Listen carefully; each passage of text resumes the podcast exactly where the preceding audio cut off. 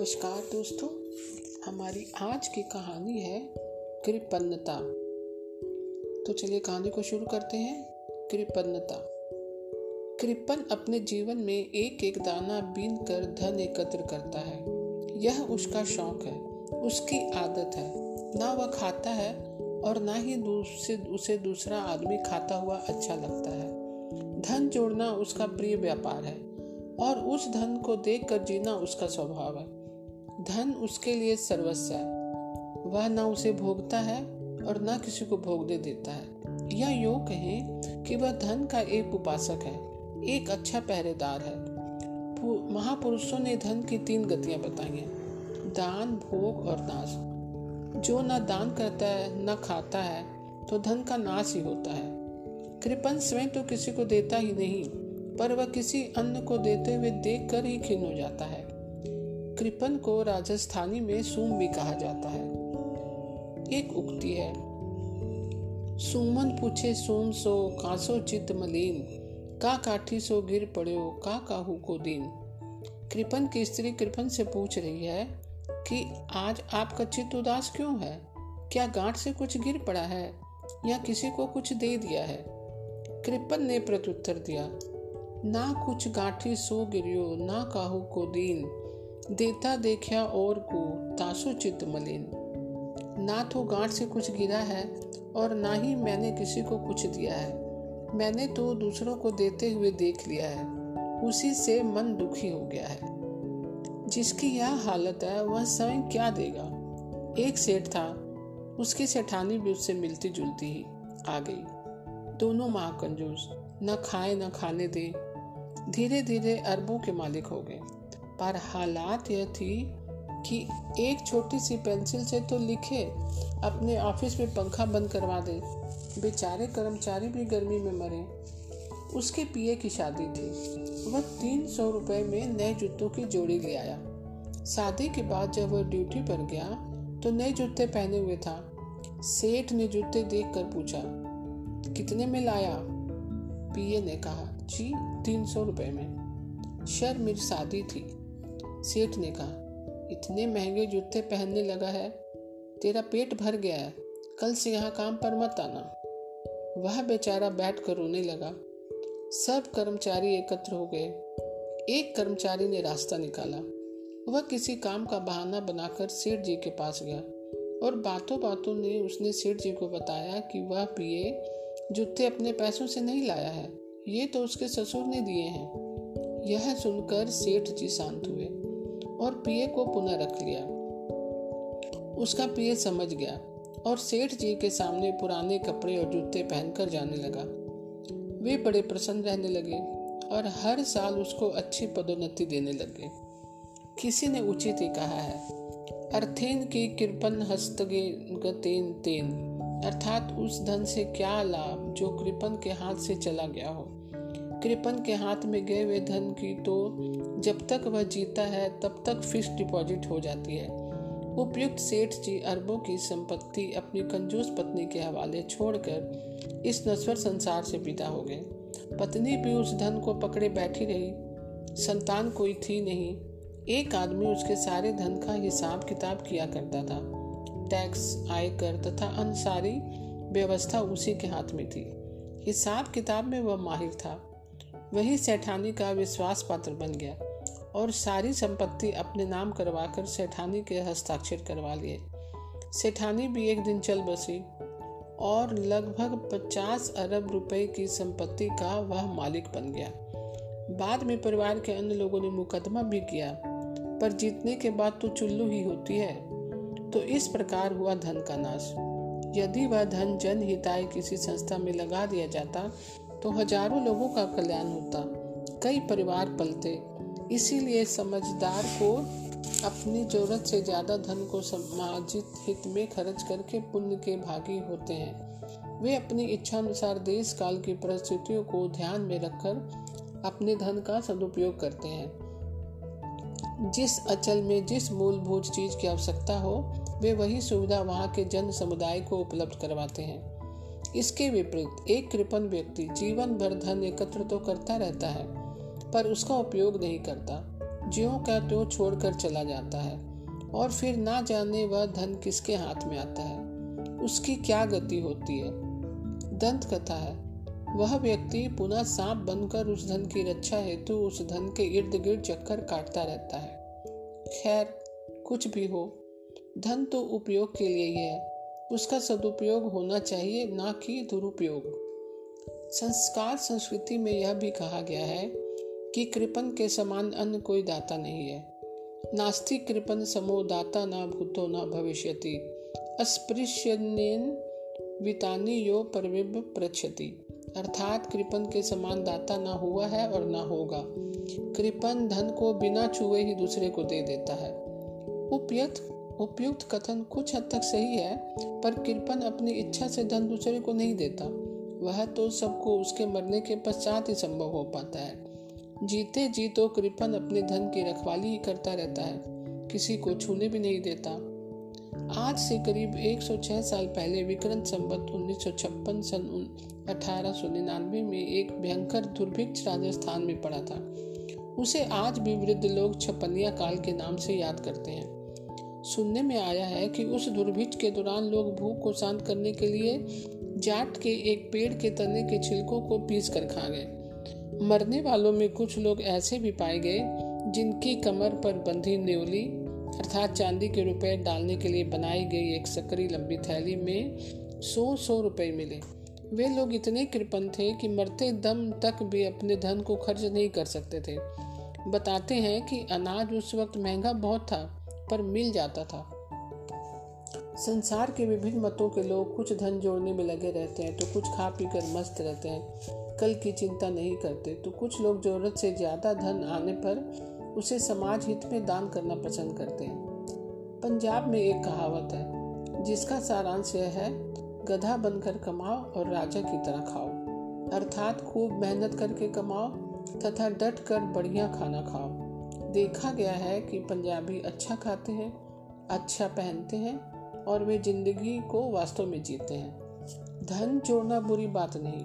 अंग्रेज़ी में कहावत भी है save for the rainy day अर्थात जिस दिन कमाना ना मिले, उस दिन के लिए बचा कर रखना समझदारी है।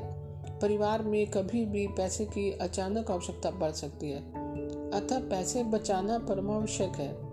पर पैसे बचाना ही बचाना और खर्च ना करना कृपणता है। आखिर पैसे का महत्व तो उसके सदुपयोग से ही है ना? धन हमारे लिए हम धन के लिए नहीं। राजस्थानी में तो पैसों को हाथ का मैल भी कहा गया है। अर्थात शरीर पर मैल आता रहता है और हम उसे उतारते रहते हैं। इसी प्रकार धन भी कमाने से आता रहता है। तो दोस्तों, आज की जानकारी आपको कैसी लगी? मैं कल फिर एक नई जानकारी के साथ उपस्थित होंगी। तब तक के लिए नमस्कार दोस्तों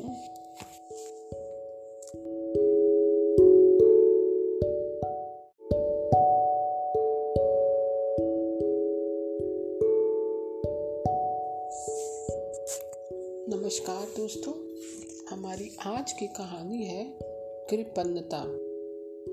तो चलिए कहानी को शुरू करते हैं, कृपन्नता। कृपन अपने जीवन में एक एक दाना बीन कर धन एकत्र करता है। यह उसका शौक है, उसकी आदत है। ना वह खाता है और ना ही दूसरे, उसे दूसरा आदमी खाता हुआ अच्छा लगता है। धन जोड़ना उसका प्रिय व्यापार है और उस धन को देख कर जीना उसका स्वभाव है।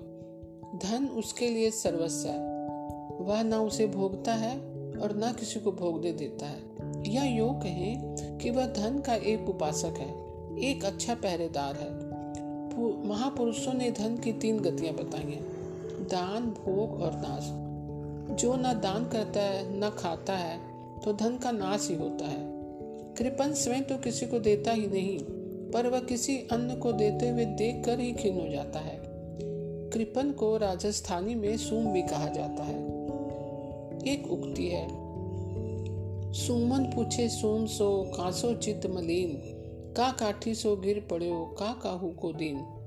कृपन की स्त्री कृपन से पूछ रही है कि आज आपका चित्त उदास क्यों है?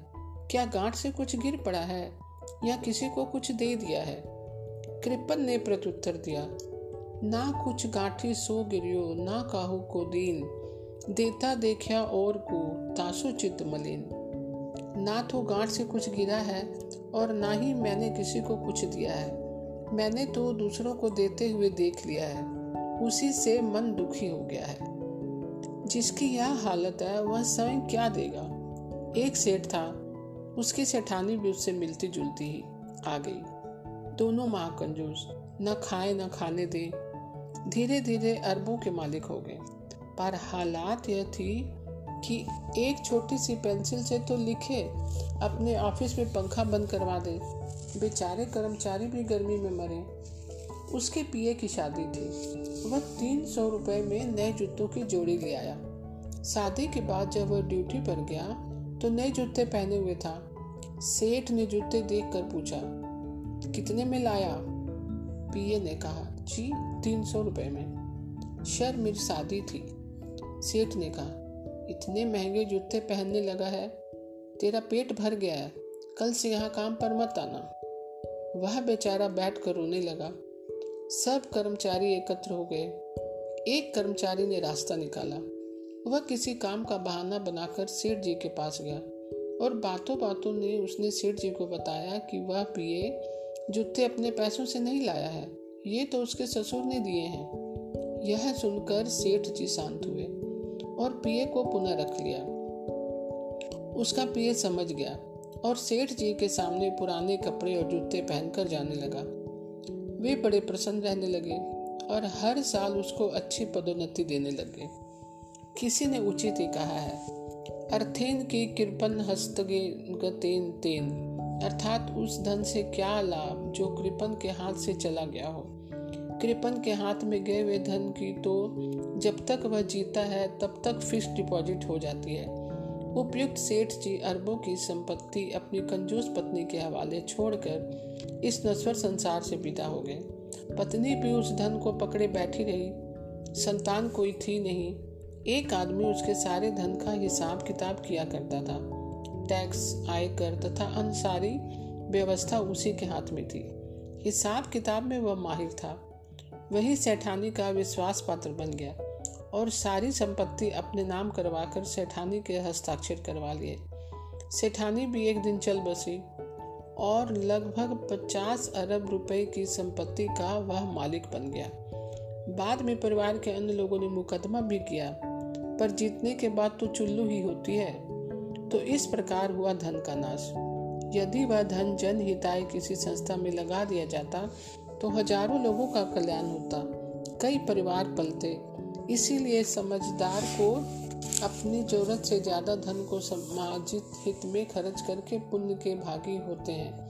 वे अपनी इच्छा अनुसार देश काल की परिस्थितियों को ध्यान में रखकर अपने धन का सदुपयोग करते हैं। जिस अचल में जिस मूलभूत चीज़ की आवश्यकता हो, वे वही सुविधा वहाँ के जन समुदाय को उपलब्ध करवाते हैं। इसके विपरीत एक कृपण व्यक्ति जीवन भर धन एकत्र तो करता रहता है, पर उसका उपयोग नहीं करता। ज्यो का त्यो छोड़कर चला जाता है, और फिर ना जाने वह धन किसके हाथ में आता है। उसकी क्या गति होती है? दंत कथा है। वह व्यक्ति पुनः सांप बनकर उस धन की रक्षा हेतु उस धन के इर्द गिर्द चक्कर काटता रहता है। खैर, कुछ भी हो, धन तो उपयोग के लिए ही है। उसका सदुपयोग होना चाहिए, ना कि दुरुपयोग। संस्कार संस्कृति में यह भी कहा गया है कि कृपन के समान अन्य कोई दाता नहीं है। नास्तिक कृपन समो दाता न भूतो न भविष्यति। अस्पृश्यन वितानी यो परविब प्रक्षति अर्थात कृपन के समान दाता ना हुआ है और ना होगा। कृपन धन को बिना छुए ही दूसरे को दे देता है। उपयत उपयुक्त कथन कुछ हद तक सही है, पर कृपन अपनी इच्छा से धन दूसरे को नहीं देता। वह तो सबको उसके मरने के पश्चात ही संभव हो पाता है। जीते जी तो कृपन अपने धन की रखवाली ही करता रहता है, किसी को छूने भी नहीं देता।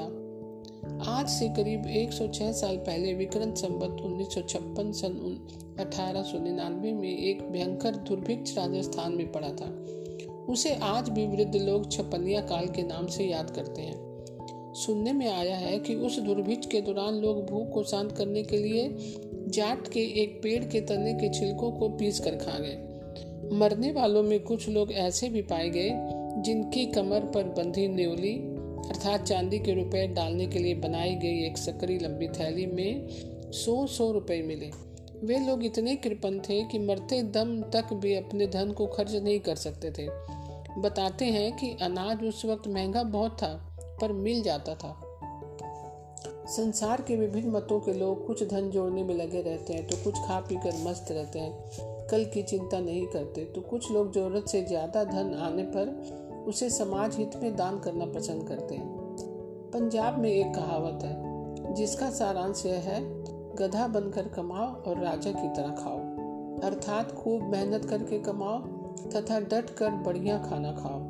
देखा गया है कि पंजाबी अच्छा खाते हैं अच्छा पहनते हैं और वे ज़िंदगी को वास्तव में जीते हैं। धन जोड़ना बुरी बात नहीं। अंग्रेज़ी में कहावत भी है save for the rainy day अर्थात जिस दिन कमाना ना मिले, उस दिन के लिए बचा कर रखना समझदारी है।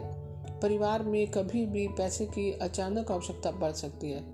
अतः पैसे बचाना परमावश्यक है। पर पैसे बचाना ही बचाना और खर्च ना करना कृपणता है। आखिर पैसे का महत्व तो उसके सदुपयोग से ही है ना? धन हमारे लिए हम धन के लिए नहीं। राजस्थानी में तो पैसों को हाथ का मैल भी कहा गया है। अर्थात शरीर पर मैल आता रहता है और हम उसे उतारते रहते हैं। इसी प्रकार धन भी कमाने से आता रहता है। तो दोस्तों, आज की जानकारी आपको कैसी लगी? मैं कल फिर एक नई जानकारी के साथ उपस्थित होंगी। तब तक के लिए नमस्कार दोस्तों।